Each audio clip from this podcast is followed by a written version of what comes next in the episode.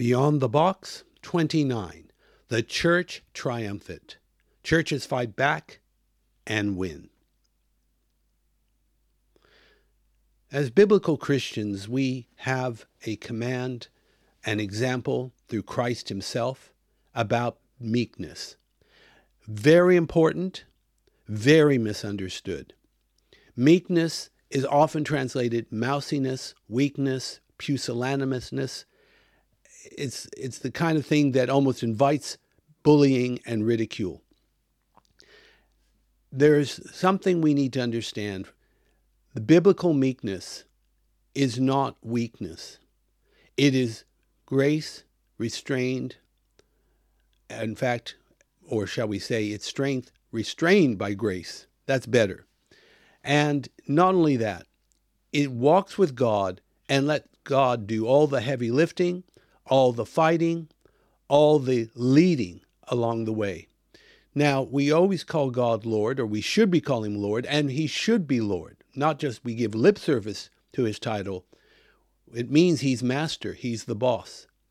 And this is well demonstrated practically by the spirit of meekness. It tells us in Psalm 37 and Matthew chapter 5 Blessed are the meek, not the arrogant, the assertive, or the ambitious, but the meek will inherit the earth. How do people who are meek do what the other guys can't? Remember, there's been many attempts to rule over the whole earth by carnal forces or spiritually energized people, and all of them have failed. All of them. Not one of them has occupied and ruled over the whole earth. The earth is the Lord's, Psalm 24 tells us. So, how is it? Nobody can rule the whole earth, though many have tried. But it's the meek who will. How does that happen? Again, it's the God factor. You see, meekness, what it really means is we let God do all the running, all the pulling of the plow. We just follow along with his yoke. We let God lift the heavy things. We let God fight the battles for us or sometimes through us. What we're going to see in this particular podcast is God fighting through us for what is right. But meekness means we don't fight for our rights. We don't fight for our vindication. We don't fight for our say. We trust God. We let God do for us what we could never do as well for ourselves. We could do it only a fraction, He does it in full. There are some rare times we may have to speak up in self defense, but you'll know when those times come. Otherwise, we just keep on keeping on. Not only is Isaac in Genesis 26 a textbook case of meekness, where he doesn't fight for his wells, he doesn't fight to stay in Gerar, he doesn't fight to do anything, he just keeps doing what he's called to do, and he wears out his opponents, and they make peace with him. An even more classic textbook case of meekness is Jesus himself, particularly at his passion. He is arrested without resistance. He is then interrogated and he doesn't answer in his defense despite the outlandish and false accusations made against him. He doesn't fight back in any way. He just goes with the flow, knowing this was his destiny and that it was for the sins of the world. He does not fight back. However, it doesn't mean that Jesus doesn't fight. Just read Revelation 19. The rider on the white horse is him, and he's not coming to have morning tea. He's coming to take over, and it is a fight. In fact, it's what we would call the Armageddon fight. There is a time to fight, and there's a time to flee. There is a time to do God's will in our, how should we say, in our natural resource or a natural gifting, and there's a time to let God do the whole thing for us and sometimes through us. Let me read to you a passage of scripture before I get to the main part. It's from 1 Timothy chapter 6 beginning with verse 6. And this is Paul's exhortation to the young pastor and protege Timothy. But godliness with contentment is great gain. For we brought nothing into the world, and we cannot take anything out of the world. But if we have food and clothing, with these we will be content. But those who desire to be rich fall into temptation, into a snare, into many senseless and harmless desires that plunge people into ruin and destruction. For the love of money is a root of all kinds of evil. It is through this craving that some have wandered away from the faith and pierced themselves with many sorrows. But as for you, O man of God, flee these things, pursue righteousness, godliness, faith, love, steadfastness, gentleness, fight the good fight of faith, take hold of the eternal life to which you were called and about which you made the good confession in the presence of many witnesses. This is 1 Timothy chapter 6 verses 6 to 12. So much is here, friends, but I want to point out to verses 11 and 12. But as for you, O man of God, flee these things, pursue righteousness, godliness, faith, love, steadfastness, gentleness, fight the good fight of faith, take hold of the eternal life to which you were called, and about which you made the good confession in the presence of many witnesses. There seems to be a paradox here, a wonderful one. But Paul in verse 11 is telling us to flee, and then in verse 12, he's telling us to fight. How do you reconcile fleeing with fighting? It seems like a contradiction. No, it's actually divine wisdom.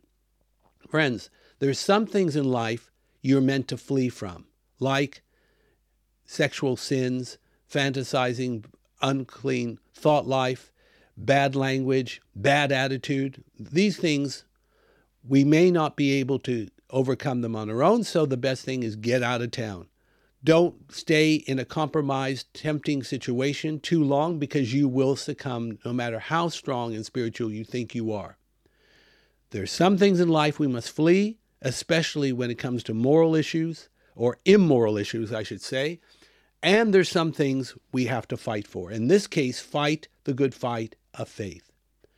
Meekness is wise enough to know the difference. Remember that Jesus was called meek. Moses was the meekest man on the face of the earth. How do these two meek men are known as the most spiritually empowered in the whole Bible? Just about. I think Paul the Apostle was up there too.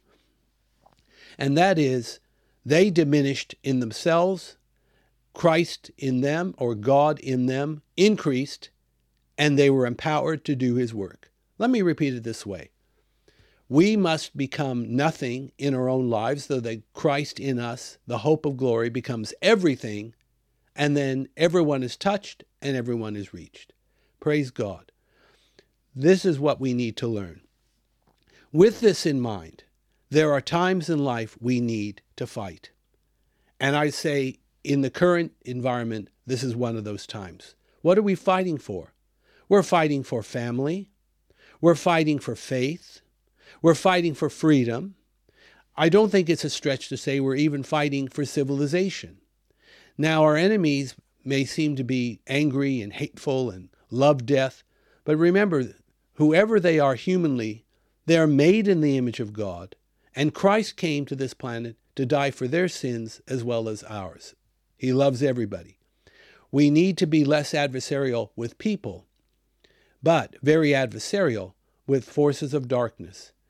God has given us spiritual weaponry, which is not carnal, but mighty to the pulling down of strongholds. This is in 2 Corinthians chapter 10 verse 4 and 5.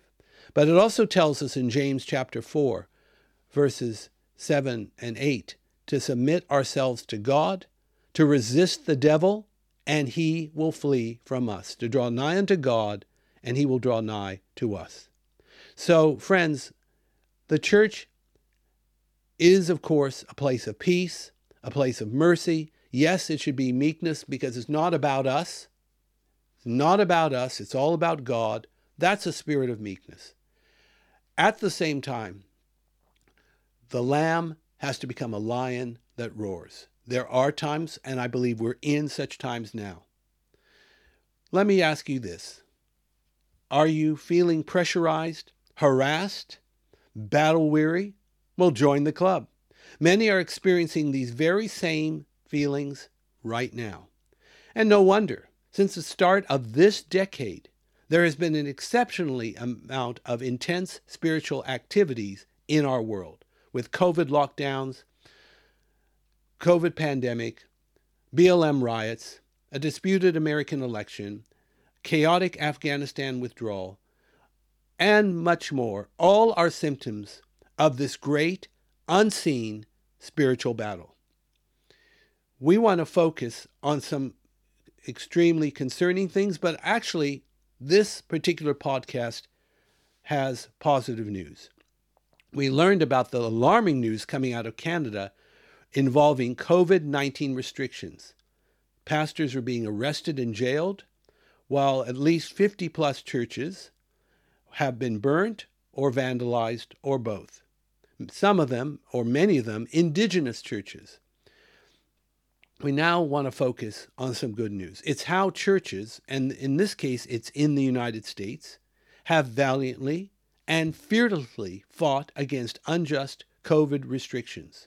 Often these edicts were unevenly applied to churches while letting leftist protesters and secular businesses have a long leash. Restrictions were meant to be temporary, but they had the nasty habit of continuing longer than planned, and stiff penalties were applied for merely coming to the house of God to worship and to pray.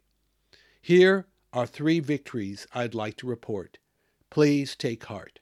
The first victory is in America's capital, Washington, D.C. There is a church called Capitol Hill Baptist Church, CHBC. Capitol Hill Baptist Church. It sued the District of Columbia for unfair COVID restrictions. They were forbidden to have more than 100 people at a gathering, even though the gathering was outdoors. Everyone was socially distanced. Everyone was wearing a mask, but apparently that was not good enough for the governing authorities in the District of Columbia. The fines were paid at $1,000 per violation. You know, even during the lengthy and lethal Spanish flu pandemic a century ago, the church, CHBC, was only closed three Sundays, so I'm told. We were also told that the District of Columbia has notoriously left wing progressive judges who would be incredibly unsympathetic to anything Christian or church wise. Well, that may or may not be the case, but somebody has been praying because as of October of 2020, DC District Judge Trevor McFadden sided with Capitol Hill Baptist Church. He ruled that the District of Columbia's regulations were an unsubstantial, or shall we say, a very substantial burden to the church's free exercise of religion. In addition, the United States Supreme Court ruled on freedom of assembly must be maintained, apparently, even in a pandemic. DC's unfair guidelines violated the American Constitution's First Amendment rights. With all this in mind, the restrictions were lifted. Municipality and counties across uh, the United States will now have to think twice before stopping church services, especially when they're allowing secular enterprises and calling them essential services. This is wrong. In fact, I go as far as to say there is no service in the community more essential than that of the church. Because not just the church does practical things like charitable activities, the church is a source of faith, inspiration, lifting up the spirits of people, even to people who don't attend the church. They are a blessing, they are a benefit. If we don't have the element of faith in operation, we will collapse internally and externally too. No, there's no more essential service than the houses of faith. Now, nine months later, the city of Washington, D.C. agreed to pay the church's legal fees of $220,000. There is a First Liberty Institute with Kelly Shackelford as their leader. Make note, they are great people. First Liberty Institute. They exist to protect religious freedom, not just for Christians, but for all religions in the United States. And they assisted Capitol Hill Baptist Church in their legal case. Hiram Sasser, Executive General Counsel for First Liberties Institute, said, The church is relieved and grateful that this ordeal is behind them.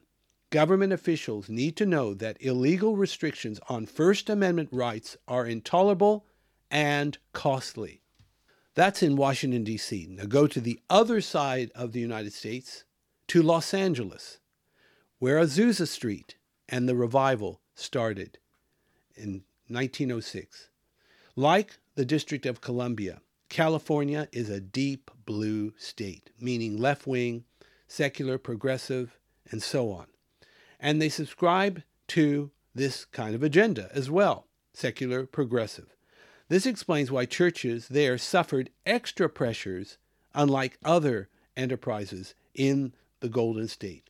Yet, even in blue California, two significant churches took the local authorities and the state to court for unfair regulations against church gatherings. Now, the first was Grace Community Church in the Los Angeles area. John MacArthur, aged 82, the senior pastor. Now, John MacArthur is a noted Bible teacher with an international profile, with syndicated radio and television programs, and yes, he's still ministering away as an octogenarian. He valiantly stood against Los Angeles County's Board of Supervisors and the state of California in its lopsided application of COVID restrictions with high penalties. As it turned out, both the county and the state of California agreed to pay Grace Community Church $800,000 in total. I even heard that the local police refused to enforce the edicts against Pastor MacArthur and the Grace Community Church because they agreed they were ridiculous and unfair. Now, the second church, and this is a very dramatic victory, is the Harvest Rock Church with Pastor Che Ahn as senior pastor. Along with a second church, Che Ahn decided to sue the state of California for unfair restrictions and prohibitive fines. Now, the pastor recalled that Harvest Rock was initially compliant with lockdown, with the understanding it would be temporary. Yet, it continued on and on, as often happens in blue places. When he saw that Governor Gavin Newsom was encouraging left wing protesters BLM protesters, perhaps, I'm not sure. But this is what Newsom said to the protesters who were crammed together, no masks, no social distancing. But you know what he said? Keep doing it. God bless you. And Newsom promised to protect these protesters from any legal retribution. At the same time, the churches were ordered to be shut and to stay shut. The governor's two standard approach caused Harvest Rock and Che Ahn to launch the suit. After all, Newsom imposed a no worship ban while encouraging the protesters slash rioters. And of course, Newsom himself is well publicized for violating his own COVID restrictions by being maskless in closed places at birthday parties, restaurants, and what have you. The legal battle was steep and very difficult. Pastor Che Ahn was threatened with a year in jail if he didn't desist. Some of his church members left, and then initially he lost a legal battle at the liberal South, or shall we say, San Francisco based Ninth Circuit Court. Finally, his case went all the way to United States Supreme Court. With the new conservative majority in the nation's highest court, there have been a few wins. There has also been a few losses as well. But the Supreme Court basically upheld the First Amendment clause and regarding California said churches cannot be legally closed, though some COVID restrictions can be imposed temporarily. This didn't just apply to Che Ahn and the other church. This didn't just apply to churches in California. It was really meant to apply for all churches in all states because, after all, this is a ruling from the United States Supreme Court not a local state Supreme Court. On top of it all, Newsom and the state of California were ordered to pay Harvest Rock's legal fees of $1.35 million. A major reason for these church victories is because the United States has a First Amendment. It also entails robust religious freedom guarantees. Now, the United Kingdom has some of these guarantees as well. Canada has a Charter of Rights, which is meant to protect religious freedom too, although there's questions about it. However, in Australia, at the present time, there are no laws on the books protecting religious freedom.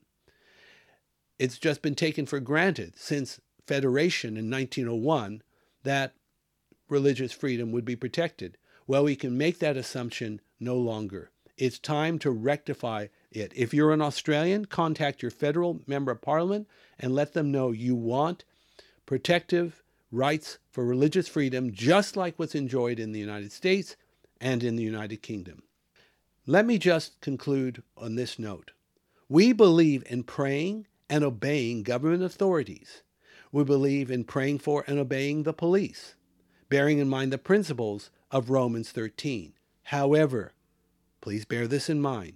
There may come times when the government does an overreach that clearly defies and contradicts God's word. Acts chapter 5:29 says it is better to obey God than man.